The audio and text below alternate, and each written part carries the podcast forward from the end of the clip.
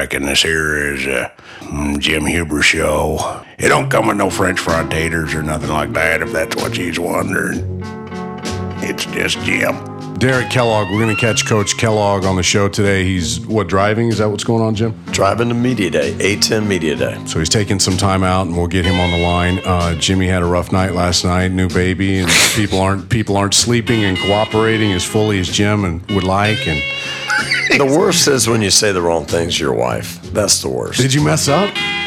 Uh, a little bit. Yeah. Yeah. What did you? What's the matter with everybody? Everybody's so grumpy every morning around here. And I didn't say anything when she came back at me. I just No. closed my mouth, listened, and I the whole the whole morning I've been saying, "Honey, can I do this? Do you need this? Do you need that?" What I is know when I'm in the Hey, doghouse. Is she okay? giving you the silent treatment? Did you get that? Oh, you get that look. that's the And, worst. uh, yeah, Oh. they're not talking to you the way that Oh, they usually man. do. And I, mean, I couldn't even fix my hair this morning. I mean, that's how bad it is. what do you do? Do you sh- you shave your head? Is that what you do every morning? Dude, yes. Do you have to do that I every think- day? No, not every morning. Because I don't know. I'm not a member of the bald community, and I don't know. I've noticed that you've been losing a few here so I'm worried about Hey. Is a little bit of stress coming. Yeah, yeah, no doubt about that. So I was thinking of you last night. I was studying Derek Kellogg. Uh, we got him coming on in about two minutes here. Uh, I'm studying Derek Kellogg and I'm watching Curb Your Enthusiasm while I'm studying it. So I'm watching the episode, and Larry David donates a kidney to Richard Lewis, and, and he dies, and he goes to heaven. And what do you think happens the first thing he gets to heaven? Sees Peter, St. Peter. he he has hair again. His Oh, yeah. So he gets to heaven. His old hair is back, right? And he's so like the hair of Jesus down, yeah, all the way down. It's the best head of hair ever, right? And so he's he's so excited that he has hair. That's the first thing he realizes in heaven. And then they bring him back. He ends up living, and so he comes to from his coma. And the first thing he does, he reaches up and feels his head. And his, he's Feels the feeling for the, he's feeling the, and he's all disappointed that he's alive and that he has no hair. So I was thinking about you last night. All right, let's see if let's roll a little bit of audio here to give you a little bit of the career on Derek Kellogg. He played point guard for the UMass Minutemen when they were on top of the college basketball world. It was a great time and, and a great place to be at UMass, and it was um, it was fun. I mean, it was just a fun time to come play. He's got to shoot this shot, Kellogg. He's got to knock down his three. Kellogg. a ball for a three-shot. Coach, as I, I watched tape last night, I, I remembered you were there in '94, and you guys beat Temple. And John Chaney was a little irritated with the way Coach Cal was massaging the officials. Good job. Three class guys. And you pick them out and single them out. You can't get that nigga in front of the guy. Shut up, goddamn. You can't get in of the guy.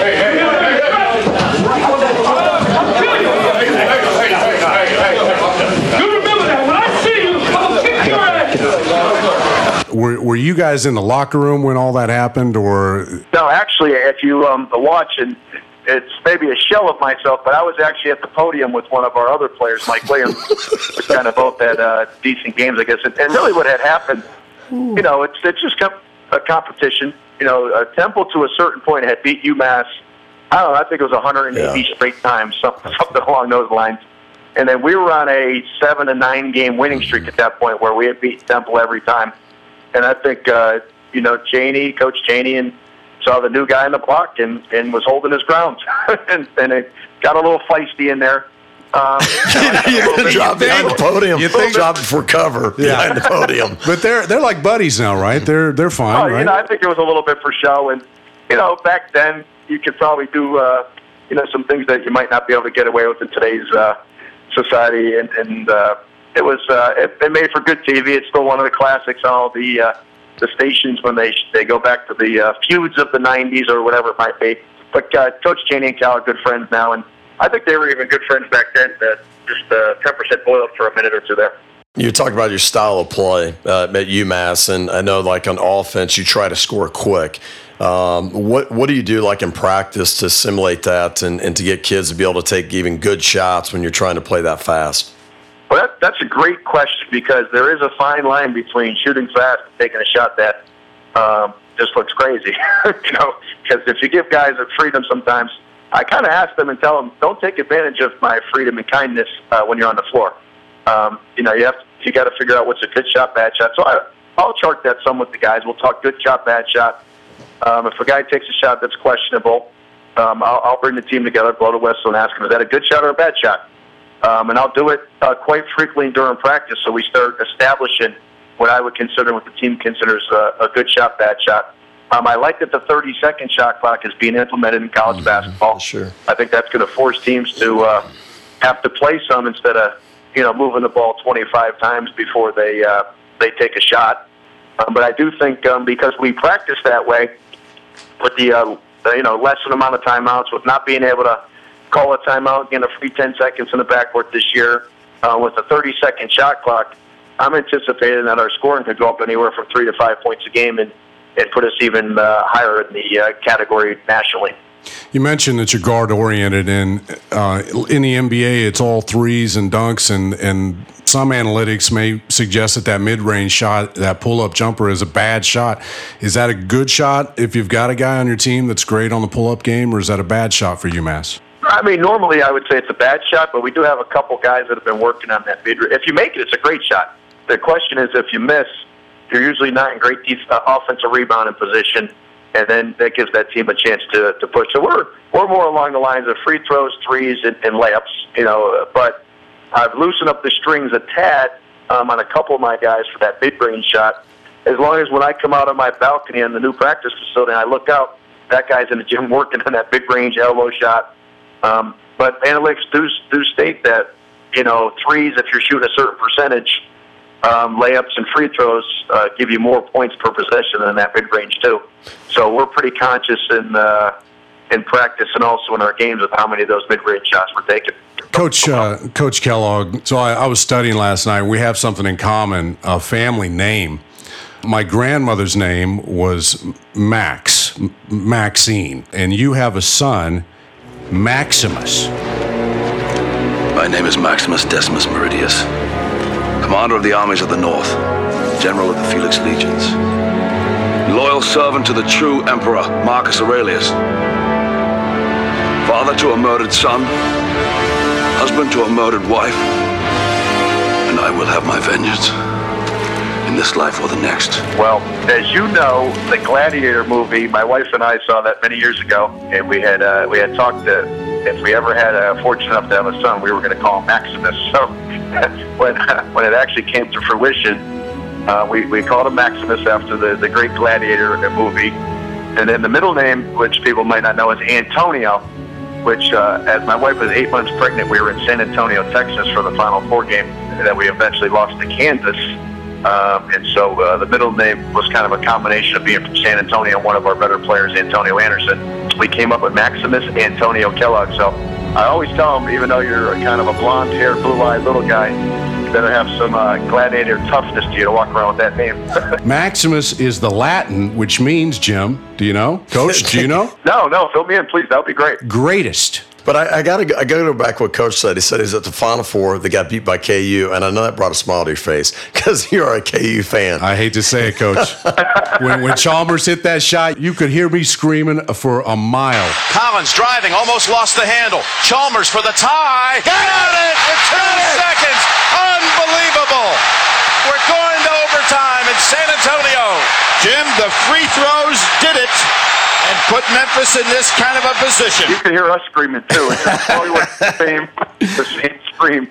Uh, that was uh, that was a great college basketball game. Um, you know, I think one that goes down in the uh, the archives as a as one of the top games, and uh, you know they played a fantastic game. What a great finish, and uh, you know we'll we'll have memories about that one for a long time. Coach, I tell kids all the time, five, ten point guards are like a diamond in a dozen. And, and I always tell them like there, you have to do things that separate you from others. What are the intangibles that you feel like separates uh, the you know individuals from being a really great point guard? The strange thing about point guards is, I always call it you know the it factor. Like when you watch a kid play, whether it's in a AAU game or a college game, they just make the right pass at the right time. They're always seem to the nose seems to be around the ball, and I I think a guy that has a natural feel for the game makes it so much easier on a coach and players to play with him. He gets you the ball at the right time. He's making sure his team's. He's basically a guy who has uh, servant leadership, where he's given up a little bit of his own game for the betterment of the team. He's figuring out a way, and I, and I thought I did this as a player myself, of making the other guys around you happy, that they wanted to play with you, that they they appreciated how you were both on and off the floor. And I think the point guard has the toughest job in college basketball, from how it is on the basketball floor in the community. That guy needs to be the one in the community that's telling the other players this is how a UMass basketball player or whatever team kind of acts. And then in the classroom, um, they got to show a ton of leadership in the three C's: uh, the court, the community, and the classroom. And if they do that, the guys on the team will follow. And then I think you have a chance to have a, a, a big time season, but also more importantly, a big time program. Who's the best point guard for the money right now in the NBA? I would unequivocally say D Rose if he wasn't, um, you know, coming off injury and that. I thought the year when he was healthy, it wasn't even close. But I'll tell you what, there's some really, really good ones. I was reading about Westbrook yesterday and the numbers he put up uh, to try to get them uh, into the playoffs and, and push them forward last year. I think he's fantastic. Uh, but I would, I would, I would say right this second, uh, Steph Curry may nudge him just, just a tad because he did get the MVP in the league. They did go on to, to win the championship, and he's proven that, um, you know, with hard work and, and continue to improve, you, you can become not only a great player but the best player in the NBA. And what you're seeing is, you know, under, other than some of your traditional uh, blue bloods in college basketball that are getting a lot of the draft picks, a lot of the next tier of, of really good players are coming from are coming from schools that are non-traditional, uh, you know, BCS level programs, whether it's Steph Curry or Paul George or Damian Lillard or guys of that nature. You can come from anywhere in this college landscape, and you, you need to go to the right place for you, and and go to a place where you might get a chance to play a little earlier, and get better, and work on your skills. And I think that's helped us in recruiting some to say you can come to UMass and, and get better and improve, play against those same teams, and still have a chance to be an NBA draft pick. Well, speaking of recruiting, I know you guys got it going on. I mean, you're in the top 16 to 20 of recruiting classes. And then also, I don't know if you know this, Troy, but they just implemented what a $30 million practice facility, and Coach Cal says it's the best in the country. Yeah, absolutely. I'll tell you what, it's fantastic. Not only is it a basketball facility, but it's a great place to obviously recruit to. And we have all the amenities in there brand new locker room, training facility that's phenomenal, weight and strength area for our, our strength coach to do business. And the most important thing, um, it's great for recruits. This is the first year we've been able to bring kids on campus and show them our home and show them a brand new facility just for men's and women's basketball that for right now, for maybe the, the next year or two, I think it might be right up there as one of the top uh, five or if not the top uh, practice facilities in the country. And we're excited, and uh, I'm hoping that this can uh, kind of put us in the next level of uh, the Atlantic 10 and also on the national scene. Coach Kellogg, take me back to that, you know, the 90s and UMass and, and playing for Coach Cal. What did he do to come in and just the philosophies that he implemented to create success in that program?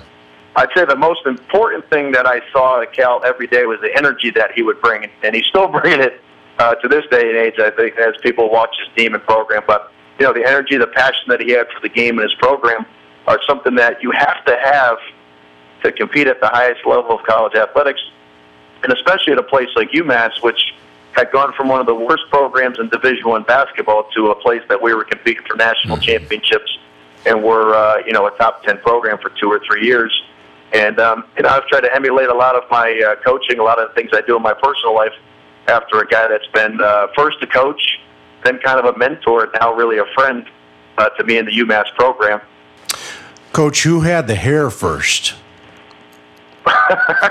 That's a good question because I kind of think I had the uh, the gel going all the way back to high school. So I'm gonna have to go with uh, I'm gonna have to go with myself on that one. So he's he's you mentored his hair. He mentored your coaching. You mentored the hair. I remember meeting Coach Kellogg the first time, and he he, he walked in. I was like, "Gosh dang, man, I was I was hair. jealous Yeah. with, with the hair." I was like, "God, man, can I go back and get that hair It's tough deal?" to find the extra large bottle of LA Look Sport uh, hold anywhere. So when I see it, I do kind of grab a couple bottles to make sure I'm always I'm always prepared.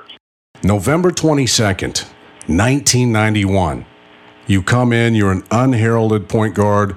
The radio guys were bagging on Coach Cal that he they, he shouldn't have spent state money on your scholarship. Some radio jerk was saying stuff like that. and and you come into the cage. Used to have dirt floor underneath the regular floor. And in the old days, they said that like squirrels would run across the lane in this place. Like it was, it was a great. Dr. J, you know what a place to play. Now, I have a great memory of uh, the cage. We've actually had used it uh, quite frequently up until our practice facility was just built. And I think those same squirrels, they looked a little older though. They had gray hair, and um, those same squirrels that were running around in 1991 uh, were, were still prevalent. So it's kind of funny and interesting. But it was a, um, you know, there was a lot of history and memories in, in the in the cage. And when you walk in there the first time, you're saying that man, this is an old place, but um, the nostalgia that you could feel, maybe a Dr. J finishing on the break, or a, or an Al Skinner coming through, or Jack Leaman, you could almost hear his voice on the sidelines. And I do remember the first game we played that year was a midnight game um, against Siena. Uh, we had gotten up quite a bit. Uh, the crowd was going crazy. The, the paint chips were falling from the ceiling. Um, it was just an unbelievable college uh, atmosphere. It was on national television. And I remember the assistant coach, Bill Bayno, coming down to me, who um, had gone on a little bit later to be the NBA coach and the head coach mm-hmm. of the NLB. Um, and he asked, you know, do you want a red shirt or do you want to go in and play? kind of all within a, a 30 second clip. And the uh, I think the nostalgia of the building, the, the crowd cheering, um, and how the game was going kind of overtook my emotion. I said, I'm going in. and so 32 minutes of playing time later, uh, the season was coming to a close. and I wondered if I had kind of made a little bit of a mistake until we played uh, in the NCAA tournament that year. And I actually played quite a bit. And from that point on, um, you know, I ended up starting for three years, and, and that freshman year was a, a learning curve for me and a, and, a, and a great learning experience with a lot of older, more mature guys on the team. From going in a point to where they think you shouldn't even deserve a scholarship to being a three-year starter, what did you learn from Coach Cal to become a great point guard? Well, I, you know, Coach Cal and, and his staff, I thought we had a great staff at the time. Uh, Bruiser Flint was the head coach at Drexel. Um, Bill Bayno, who, who took the uh, UNLV head job right from UMass. John Robic, um, mm-hmm. who's now the assistant at Kentucky. Um, all those guys did a great job, along with Coach Cal, of uh, working with you on a daily basis of, you know, helping you uh, shore up some of your limitations and, and working toward your strengths. And I think the one thing uh, they taught me was a toughness on the floor, and that was able to that kind of allowed me to uh, overcome some maybe some limitations athletically or some of those things. And you know, Coach Cal was very specific of what he expected out of me as a point guard. And when I was able to give that to him with the other talented players we had around, um, that was a, that allowed me to, um, you know, become the starting point guard and help our team eventually get to a final eight, three straight NCAA tournaments as a starter. And um, you know, I take a lot of the stuff I learned as a player um, and try to implement that in coaching, from your toughness and passion to uh, you know how the game's supposed to be played, the pattern of uh, going from offense to defense. And the difference I think has become the guards, the, the, the college game has become a little bit more of a guard orientated game. So uh, my guards play a little differently than I did uh, back then. We we kind of pounded the ball into Marcus Camby and Lou Roe and out tough people. We play a little bit more of a guard orientated kind of athletic game than maybe back then. So I've changed, but the same philosophy of winning championships is is kind of uh, come through for my playing days. All right, Coach, you've reached the uh, fourth quarter. We're in the overtime. We're getting ready to release you. Jimmy has been working all night on these three questions, and, and then you're off. Off the hook. All right, all right, Coach, if you're on an island and you have one movie to watch for the remainder of your life, what is it? You know what? I'm going to go with Gladiator. How can you have your son Maximus Antonio Kellogg and you're not going with Gladiator? By the way, Maximus was the one. It peaked at 192 as the most popular boy's name in America, and then Maximo. came in at number 942. So I think it's better you went Maximus than Maximo, Coach. I agree with you fully. All right, Coach. If you had if you had to recommend one book to change someone's life, what is it? Wow, that's a great question. That that one kind of got me off guard. Um, Bouncing Back by John Calipari. That, that kind of reading that for me was great, and I thought it gave a a good um, way for people when you're down or when you know you, you need to fight back to kind of come back out of uh, out of a tough situation. And the last one, best piece of advice anyone ever gave you in your life. Um, to, dream big, to, to that anything is possible, and that's come from a lot of different people, whether it's my parents or uh, my high school coach or Coach Cal, that anything in America and anything in your life is possible with hard work, with um, having a vision for where you want to go, and, and then be true to yourself. Um, I think those things have been kind of how we've lived our life, how I've lived my life, and, and have really helped me uh, get to the point I am in coaching but I'm dreaming even bigger. So, uh, you know, hopefully there's a next layer to this and a next stage in the, the coaching profession, the family world of Derek Kellogg. Coach, thank you so much for coming on. Remember seeing you play. Really enjoyed those UMass teams. They were great teams, man, and we appreciate your time. Well, thank you very much. I appreciate it, and uh, you guys have a good one. Coach, you too. Take care and God bless, buddy. Uh, so that wraps up another day, Jimmy. You're going to go home. You're going to take a nap. You're going to apologize. No, to not wife. a nap. I can't take a nap. Why not? You're telling me I'm going to take a nap. My wife is pretty much up through the entire night. Well, she's not go home, right? a- No, she's home. Oh, she's home. No, oh, that, that better- doesn't go. You got to go no. home, do the laundry. You got to go. I would have to take a nap at a park. Do That's the- where I'd have to go. Somewhere like that. and sit in my car and be in the back seat until I'm running errands or something. That's what I need You, to you can wake up a cop knocking on the window. Hey, buddy. Hey, you What are you to- doing? I'm taking a nap. I'm hiding from my wife. I can't go home, officer. They'd be like, I uh, understand completely. You stay here, sir. It's all is well. I wish I could live with you guys. You teach elite guard camps for Breakthrough Basketball, our terrific sponsors. So there's a nice little tie in. Go to www.breakthroughbasketball.com, click camps uh, for nationwide listing of camps that uh, Jimmy is teaching, camps that Don Kelbick, the attack and counter camps, uh, Yeah, Chris, Chris Oliver. Oliver. But I, I meant to mention Jack. He mentioned Jack Leaman during the interview, and we didn't. I don't know. He was driving and limited time with Coach. But when Jack was the coach, I guess Dr. J, of course, was was tearing. He was averaging like 30. How do you say, Dr. J? How was the introduction on that one? just crazy numbers. So they're going into Dr. J's like senior year, and uh, Coach Jack gets a call from an assistant coach, and he says, "Coach, I got terrible news." And Jack says, "What is my wife leaving me?" And the guy says, "No, worse. Julius is leaving. Julius is going to the ABA." So they lost him, and he can still dunk. You know that he's like Yeah, I saw a video of him. like, it's 60 yeah, years old, yeah. he's still throwing it down. Yeah. So a lot of great players came through UMass, and we appreciate Coach Kellogg being on. Jimmy, good luck with your life. Uh, better you than me uh, right now. We'll, Hey, I appreciate that. We'll see you in five years when it all smooths out. Uh, we'll see you next time on the Jim Huber Show. All right, take care.